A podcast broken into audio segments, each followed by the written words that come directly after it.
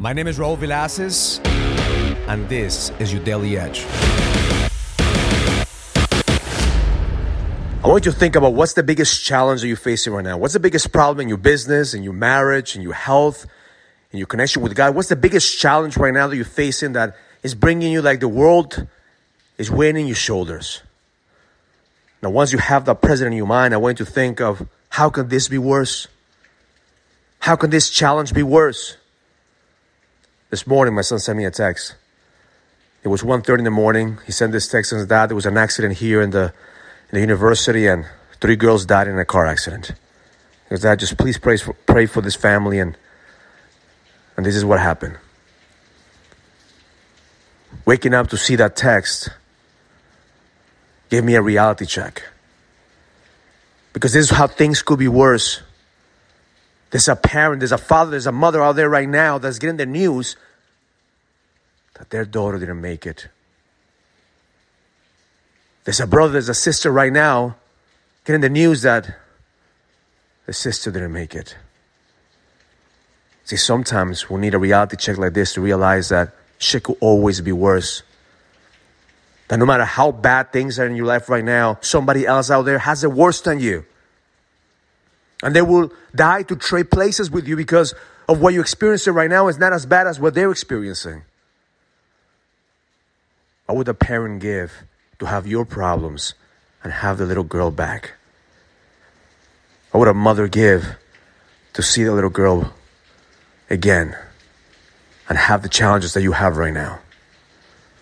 So that is perspective.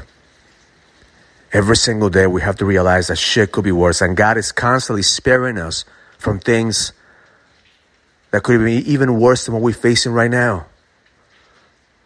See, I don't know what God's plan was for those 3 girls, but I know that at the end, He always has a better plan for us.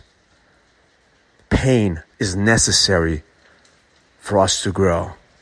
But we can be stuck in the pain, dwelling on our problems, dwelling on our challenges.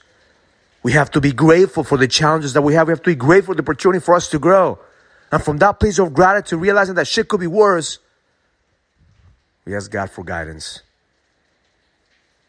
We ask God for strength. My intention for you today is, first, say a prayer for those families right now that are having those news. They're probably the worst nightmare for a parent. And then thank God for all the challenges you have right now that are making you stronger. Find perspective, find gratitude on whatever it is that you're going through. Because the moment that you find gratitude, you realize that God is working in your life. That life is happening for you, not to you. That every single day you have the choice, you have the opportunity to find perspective and see the world from a different set of eyes. Realizing that other people out there are suffering, are in pain, and they may just need somebody like you to share the light in the darkness. Be that light. Be that leader. Level the fuck up, because this world is painful. At the same time, you have to get fucking stronger, because the best is yet to come. What an amazing day. Learn it, live it, experience it. Love life.